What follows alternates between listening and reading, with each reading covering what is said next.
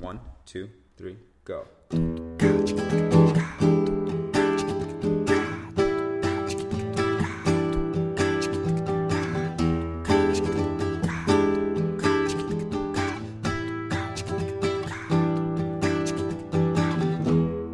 Hello, and welcome to International Security Off the Page. On today's episode, we are talking about the rise and demise of radiological weapons programs in the United States and the Soviet Union in the 1940s and 1950s. We'll also discuss what this previously underexplored history means for the pursuit of radiological weapons by state actors today. I'm Morgan Kaplan, the executive editor of International Security, and we'll be speaking with Sarah Bidgood, the co author of a recent IS article with Samuel Meyer and William Potter titled Death Dust The Little Known Story of U.S. and Soviet Pursuit of Radiological Weapons.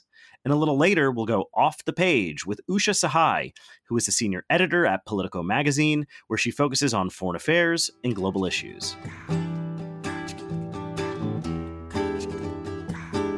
Belfercenter.org slash off the page is where you can find past episodes as well as supplemental reading materials. It is also where you can subscribe to Off the Page on your favorite podcast platform. Sarah Bidgood is the director of the Eurasia Non-Proliferation Program at the James Martin Center for Non-Proliferation Studies at the Middlebury Institute of International Studies at Monterey. Joining us now, we have Sarah Bidgood, one of the co authors of a recent IS article called Death Dust The Little Known Story of U.S. and Soviet Pursuit of Radiological Weapons. Sarah, welcome to the show. Thanks, Morgan. So, Sarah, tell us a little bit about what are radiological weapons and how are they different from nuclear weapons? That's a great question and a good one to start us out with. So, in our study, we're defining radiological weapons as ones that are basically designed to distribute radioactive material in the absence of a nuclear detonation. So, that is sort of the fundamental difference between radiological weapons and nuclear weapons. And these weapons can take a lot of different forms, which we kind of describe in our study. So, in the Soviet case, for instance, we have cluster munitions and, and warheads. But the uniting feature is that they all make use of fission products or irradiated isotopes. And what makes our study a little bit unusual is that we're focused on state level radiological weapons. So, the ways that governments pursued and attempted to develop radiological weapons. And most of the time, we hear about radiological weapons in the context of sort of non state actors and terrorists and quote unquote dirty bombs. But the definition remains consistent whether you're talking about government level programs or terrorists or non state actors. So, tell us about this little known story in the in the article you talk about two distinct programs but they're kind of happening at the same time in the United States and the Soviet Union. Would love to hear a little bit more about what those programs looked like, how they started, how they progressed. Exactly, Morgan. So we focus specifically on these two cases, one in the United States and one in the Soviet Union, that have both similarities and differences. So both of them begin sort of in the early 1940s and progress in the United States case up until about 1954, and in the Soviet case up until about 1958. On the United States side, you know, there was testing of radiological weapons. You had early institutional advocates who were really interested in kind of pushing this concept forward. You have bureaucratic entities that see a sort of new raison d'etre for themselves that stems from the pursuit and development of radiological weapons. So they're very enthusiastic about it. And then eventually you see sort of falling away of interest in radiological weapons that really precipitates the demise of that program. We see a similar kind of contour in the Soviet case as well. So, again, in the early 1940s, you have technocrats who are interested in pushing for radiological weapons, who see the potential for the use of radiological weapons in a military context. You see the perceived threat posed by the United States, where Soviet intelligence begins to reveal that the US is pursuing radiological weapons, and actors on the Soviet side think maybe we should do the same thing. You see a consolidation of kind of interest and resources being devoted to the development of radiological weapons, whether that means perfecting the radiological material that would be used in the weapons themselves or the testing of the weapons.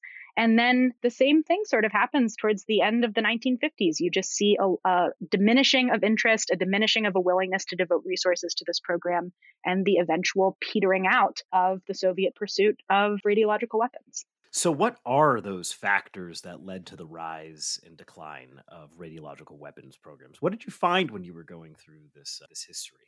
Yeah, so we found some really interesting things. And of course, you know, certain aspects of this history are unique to either the United States or the Soviet Union. So it's not always the simplest thing to kind of draw uniform conclusions about about the two programs. But we did find some some fundamental commonalities that I think are pretty interesting. The first one of these is that at least initially, both the United States and the Soviet Union pursued radiological weapons alongside nuclear and chemical weapons. But interestingly enough, as soon as they had sort of developed very robust nuclear capabilities or thermonuclear capabilities, their interest in radiological weapons kind of wore off. They they stopped being so interested in the pursuit of of radiological weapons. And and we think that this is because their military utility as compared with other weapons became sort of diminished. It became clear that radiological weapons were really not so useful when you already have a nuclear weapons or a chemical weapons capability. The other commonality that we found across both of these programs is that it turns out it's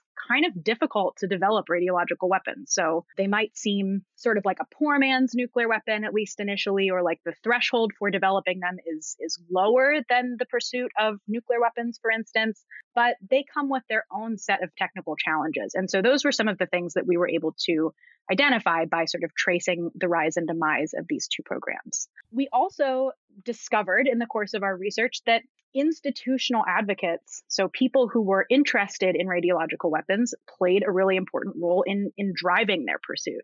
And at least in the Soviet case, as soon as those advocates sort of left the scene, either because they you know, passed away or they retired or what have you, interest in radiological weapons diminished. So the importance of these individuals in driving the initial exploration of radiological weapons and sustaining those programs was really important. And correspondingly, the absence of those institutional advocates seems to play an important role in explaining why radiological weapons programs ended. And then we also found that security considerations actually mattered quite a bit. So, for instance, the United States, at least from what we are able to see from the documentary record, was totally unaware of the Soviet pursuit of radiological weapons, even though it was happening at basically the same time that the United States was pursuing radiological weapons. So it's interesting to think about, you know, if the United States had been aware that the USSR was doing this, how might that have changed the perceived utility of radiological weapons? You know, we don't know. We see the same thing happening on the Soviet side as well. So the Soviet Union actually had really great intelligence on the kind of contours of the American program. I think they probably overestimated the extent to which the US was interested in, in radiologic weapons, but still. And we see the same thing happen. Once the US program stopped, the Soviet radiological weapons program stopped too. So that suggests to us that these external drivers, these kind of considerations related to security and perceived threats played an important role in driving these, these programs. So the bottom line here that kind of came across in our research is that a lot more countries than we typically think about might have thought about, might have considered, might have even pursued radiological weapons, even though they didn't end up actually incorporating these weapons into their arsenals. And it's therefore significant that there is no international mechanism at this point that discourages the development or the use of these weapons. That's fascinating. So, what is the current state of affairs in terms of radiological weapons in the world? Are there any countries that have these programs? Any non state actors that we're particularly afraid of may have these? Or, or is it the case that radiological weapons are still sitting on the wayside? Yeah, that's a really good question. And I think part of what came across for us in this study is the fact that these are very secretive programs. It's a little bit difficult to see from the outside whether countries are pursuing these programs in part because they make use of the same facilities and the same infrastructure as you might see in the development of nuclear weapons or chemical weapons. So it's a very opaque developmental process here. But I think if we can derive some lessons from history, it's that a lot of countries have considered the pursuit of radiological weapons. And why would we necessarily think that in the future they wouldn't do the same thing? So I think you can make the argument, for example, that even in a country like Russia, where the Soviet Union did pursue radiological weapons and had a pretty robust radiological weapons program up through about the end of 1958 or so. Even today, you see things like the Poseidon nuclear powered torpedo, which many analysts and observers believe may carry a what's called a salted nuclear warhead. So, a warhead that is encased in cobalt that increases the radioactive fallout from the detonation of that warhead.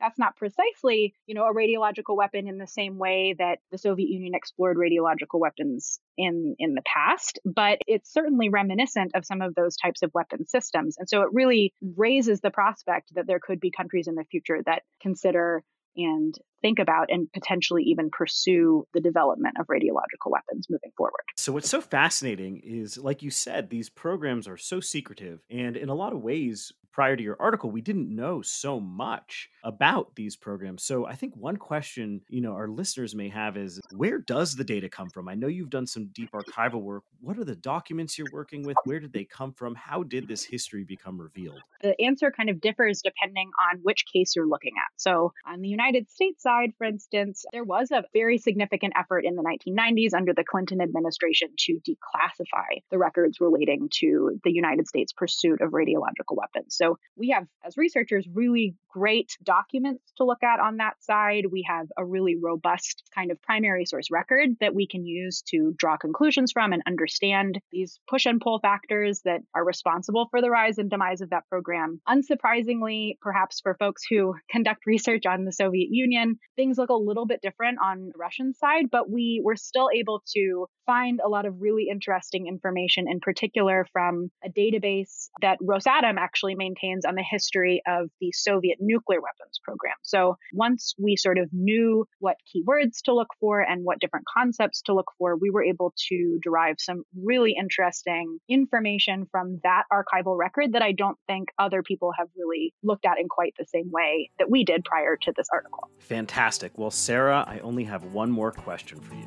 and that is Are you ready? Am I ready for what, Morgan? To go off the page.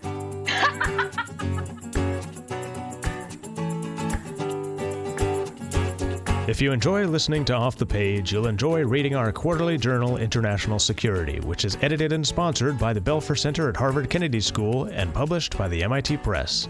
To learn more about the journal, please check out belfercenter.org/is.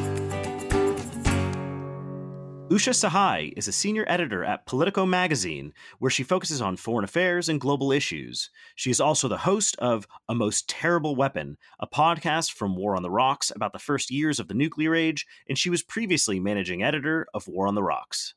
Usha, welcome to the show. Thank you so much for having me, Morgan we thought we'd start the conversation by trying to hear your impressions of this article, Death Dust. First of all, my compliments to the authors. This is a really interesting article on something that, as far as my research has told me, is really understudied in the literature on the history of WMDs. So I think this is a really great contribution to, to that conversation. In terms of my impressions of this article, I think that it really rang true to me in terms of the way that it highlights something that I don't think a lot of people understand about the way that the United States and other powerful countries think about military choices and think about which weapons they want to have at their disposal. And that is that it is rarely, if ever, solely informed by which threats they face out in the world and what weapons they think will be needed to address those threats. So often it is a combination of that sort of external threat conversation as well as very internal, very political, often very messy series of conversations inside the government, inside the military, in many agencies and, and individual back and forths about, you know, who's going to get which slice of the budget, whether a certain weapon is going to fulfill, you know, certain budgetary or operational goals. And there's tons of back and forths, there's tons of debates. And uh, I think most people tend to think about our military posture and our nuclear arsenal as something that is sort of a straightforward product of the things that we need to do with it out in the world and in the security environment. But I think as this article shows, it is about so many more factors than that, for better or worse. And I really appreciate the way in which this article brought that dynamic to life in the case of this particular set of really interesting weapons. I, am so glad that we started out on this note because I think that um, that's one of the things that really came through for me in researching and writing this article with my co authors is that it's not just these security considerations that Usha sort of laid out, it's also bureaucratic politics, an interest in seizing a larger part of the sort of budgetary pie, thinking about the ways to create a new raison d'etre for you organizationally if perhaps another weapon system has diminished the, the sort of salience of your mission set. So there are all of these things going on in this study. And I think because of the comparative nature of it, we see that there are differences within different governments and different state systems as well. So these sort of discrepancies between the Soviet system and the American system are some of the things that really come through for me in in the research and in the article and some of the things that I found most interesting as an author. We refer to it as the little known story because it truly is little known. I'm wondering, what do you think is the reason why it is so unknown? And I'm wondering, Usha, also in your own kind of research that you've looked into, I mean, did radiological weapons ever pop up? Did it ever kind of rear its head in your discussions or in your analysis? It is totally little known. And, um, you know, I think probably on the rough hierarchy of the ways in which these uh, different categories of weapons are covered. Certainly, nuclear weapons take kind of the lion's share of the attention. And then you'll see discussions of certainly biological weapons, and there's some really interesting studies about that. Chemical weapons kind of get their own sort of category because they are probably something that continues to be the most relevant today. And then down there, you have radiological weapons. And, you know, frankly, Sarah, I think you and your co authors were really smart to pull out the kind of fiction and science fiction component here because this really is something that is in our imagination because of fiction and storytelling more so than any sort of serious look at the history. So I would fully agree with that characterization. And as someone who's researched this era pretty closely myself, I agree that it is not something that you read about a lot at all. I couldn't agree more. I think that, you know, there are reasons why this history is particularly unknown or underexamined. Some of them are exactly the ones that you that you laid out that um, nuclear weapons tend to sort of dominate the conversation.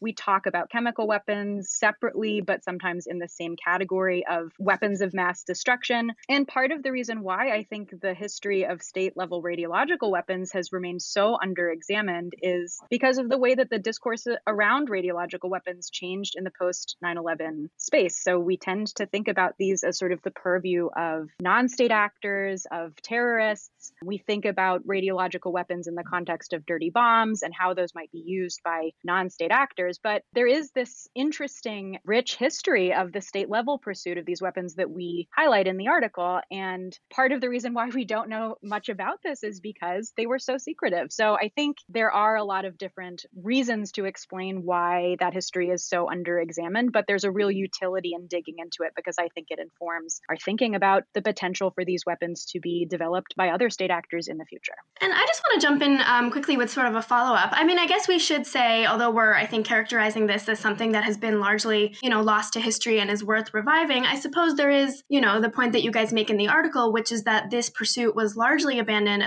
particularly on, well, really on both sides, because the weapons were deemed to be militarily ineffective. And so I'd just be curious, given that we're now kind of talking about these different categories of weapons of mass destruction and sort of how much attention and salience they've had over the years, can you talk, Sarah, a little bit about kind of this question of effectiveness and why there was this seeming ineffectiveness on the radiological side that maybe wasn't the case with the other categories? So I think there are a couple of factors that are at play that came out for us in doing this research. First and foremost, there is this research and this theoretical literature that speculates that when you have chemical, biological, and radiological weapons all under development at the same time, as soon as a nuclear weapons capability is achieved, these other weapon systems kind of fall back in terms of their salience. They take a back seat, they get put on the back burner, whatever analogy you want to use. And even though that literature doesn't treat radiological weapons or doesn't address mm-hmm. radiological weapons because of the unknown elements of this history that we were just talking about, I think it's worth looking at that in, in this particular frame. And that's something we do do in the article. We consider whether the development of, for example, the Soviet thermonuclear capability in 1953 could help us understand why radiological weapons were sort of put on the back burner. At the same time, there's also another literature that talks about the preference for kinetic weapons in military military strategy and in, and in nuclear force posture in particular. And it's worth considering whether there is a preference among military strategists and R&D for weapons that resemble traditional bombs and bullets. And, and radiological weapons don't do that. That's not the effect that they're intended to have. So how does that kind of normative consideration change the perceived utility of radiological weapons in ways that explain why they are unknown, why they didn't achieve the same salience as, for example, chemical or nuclear weapons. I'd love to pick up, though, on this point about the normative considerations. The discussion of ethics and norms around the proliferation and the use of nuclear weapons is a massive debate. But what about the normative discussion of radiological weapons? Is it different in any way from how we think about nuclear weapons or even chemical weapons?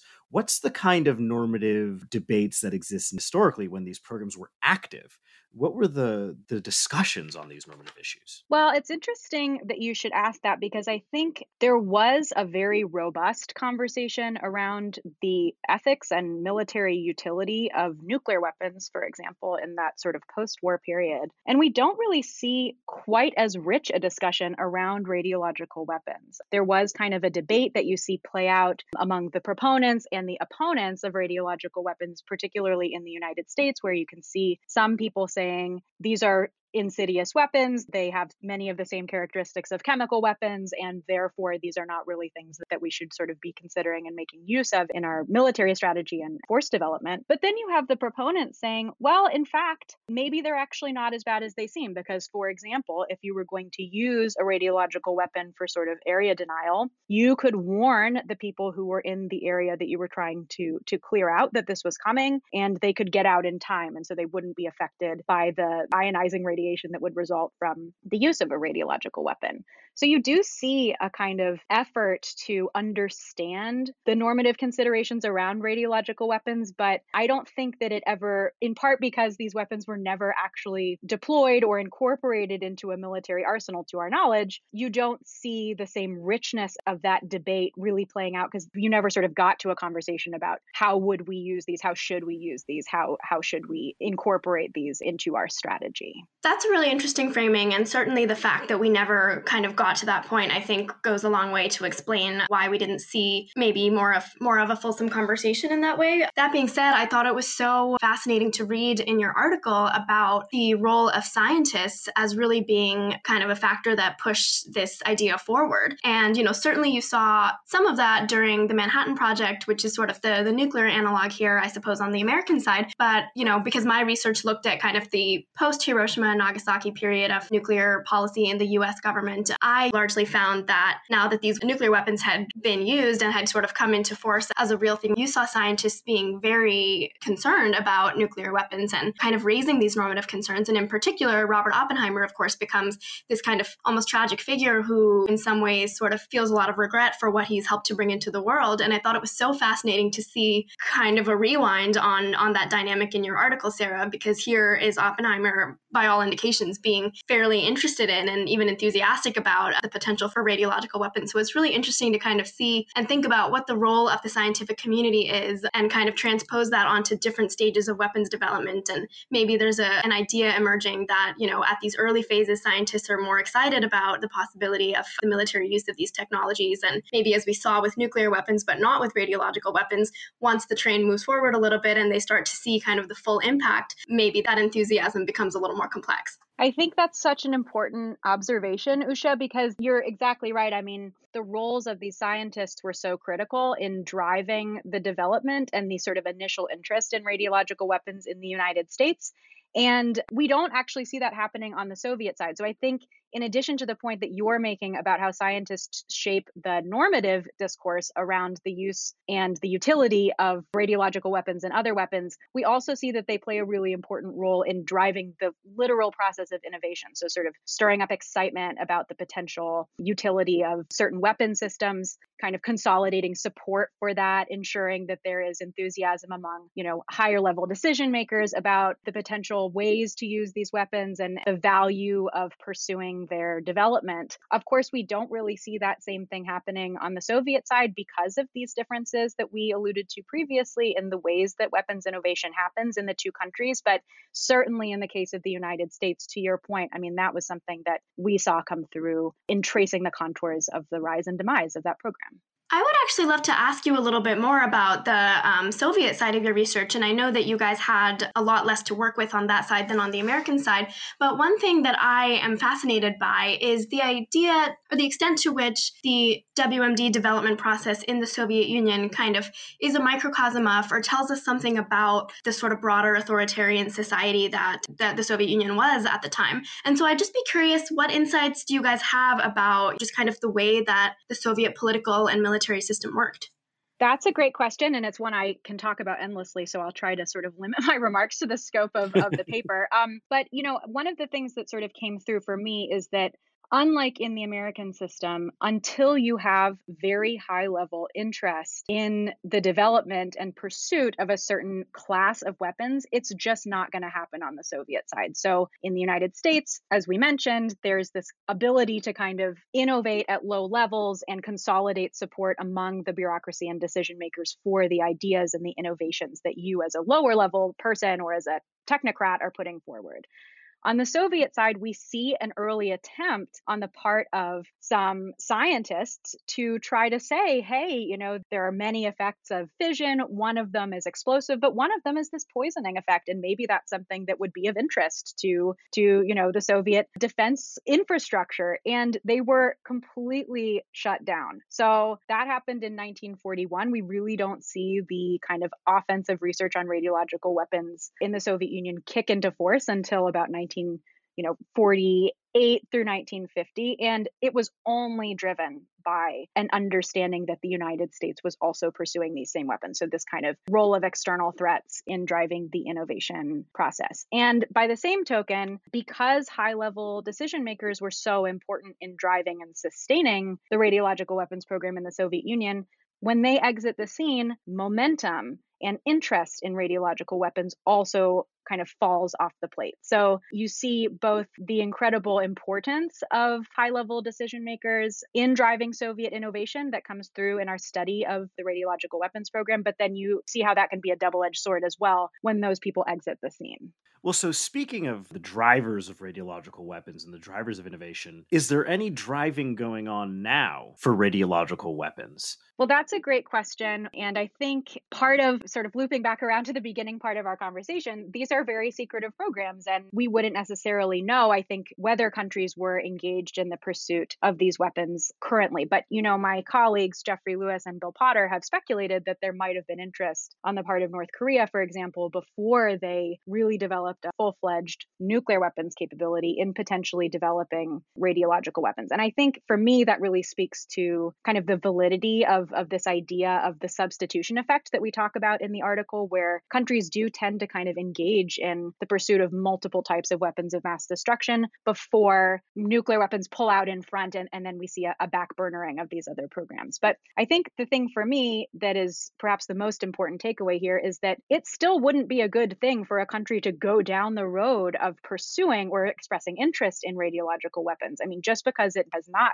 traditionally ended up in a full fledged deployment of radiological weapons or an incorporation of those weapons into a country's nuclear arsenal doesn't mean that we want countries to explore that path because there could be a less sanguine outcome the next time that happens. Sarah, I have a question about kind of this idea you're bringing up about what you call the substitution effect, and this idea that it's actually, in a lot of ways, harder for a country to pursue a radiological weapons program than a nuclear program. And if they have to choose, they choose the latter. I'm so interested in that because I think that, again, maybe pop culture plays a role here. We all kind of traditionally believe the opposite, right? That like building a full fledged nuclear program is something that only a superpower can do, whereas a radiological weapon can be as simple as like some green slime in a can or something, right? So, can you talk a little bit about why this sort of technical barrier exists and maybe sort of this counterintuitive idea that a traditional nuclear program is easier in some ways? It's important to note at the outset, too, that, you know, it is really hard to develop a nuclear weapon. And, and I don't think radiological weapons are necessarily harder. I think what came through for us in the article is that there are technical challenges that are unique to the development of radiological weapons that I'm not sure that the original kind of progenitors of this idea necessarily would have foreseen, especially when they were compared with the challenges of, of developing a nuclear program. And some of the ones that really stand out are technical challenges. So, for one thing, it's just really hard to sort of get the radiological material that is used in these different formats of weapons. On the Soviet side, it was, you know, warheads, cluster munitions, that sort of thing to, to disperse in the way that you want to. So, the weapons effects test demonstrated that these mechanisms that the Soviets and the Americans were developing were just not that effective in terms of dispersing radiological material. So, that's one thing. Another thing that kind of comes up in the article and that came through for us in the research is that there are real humanitarian, I guess, for a lack of a better word, challenges to developing and pursuing these weapons. On the Soviet side, in particular, we know a lot about the ways that the testing of radiological weapons was actually really damaging for the personnel who were involved in that process. And I'm not sure that that necessarily would have been apparent to Soviet or American decision makers who were just embarking on a radiological weapons program in tandem with a nuclear program. And then the other thing is there are these, I guess, resource challenges as well. So on the American side, for example, American decision makers came to the realization that tantalum 182 was the isotope that they wanted to use in their radiological weapons but only one reactor in the United States at the time, you know, at the at the Hanford pile was capable of irradiating tantalum so that you could get tantalum 182 and that presented serious sort of supply chain issues that I don't think any of the early kind of technocratic and scientific proponents of the radiological weapons program in the US could have anticipated. So, just as there are drivers behind the program, there are also these kind of unexpected inhibitors. And I think that that plays a real role in favoring perhaps a nuclear capability over a radiological capability. Well, this has been a fascinating conversation.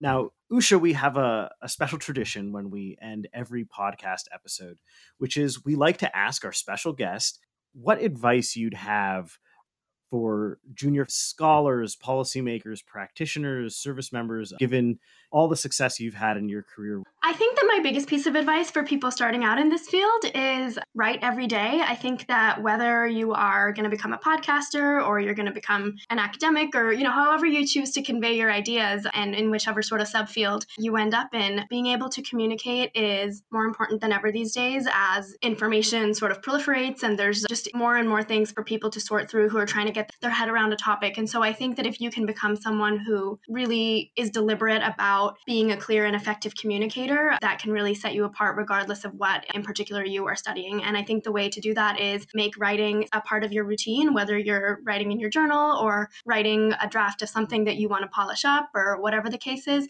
Just having that habit in the same way that you would, you know, train for a race is something that I certainly find really difficult, but I think it really pays off in terms of becoming an analyst and a communicator. Fantastic. Well, thank you so much, Sarah. Thank you, Usha, for joining the show today. Thanks, Morgan. Thanks, Usha. Thank you both. It's great to be here.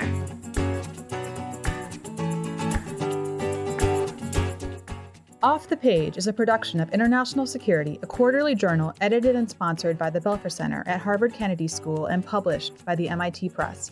Our program is produced and edited by Morgan Kaplan, the executive editor of International Security. The associate producer and technical director is Ben Craig. Digital communications by me, Julie Belize. Production support by Carly Dimitri. Thanks to our intern, Elizabeth V. Silva, for additional assistance. And special thanks to Hilan Kaplan for composing our theme music. Upcoming episodes and additional material for Off the Page can be found online at belfercenter.org slash off the page. All articles from the journal can be read at belfercenter.org slash is us.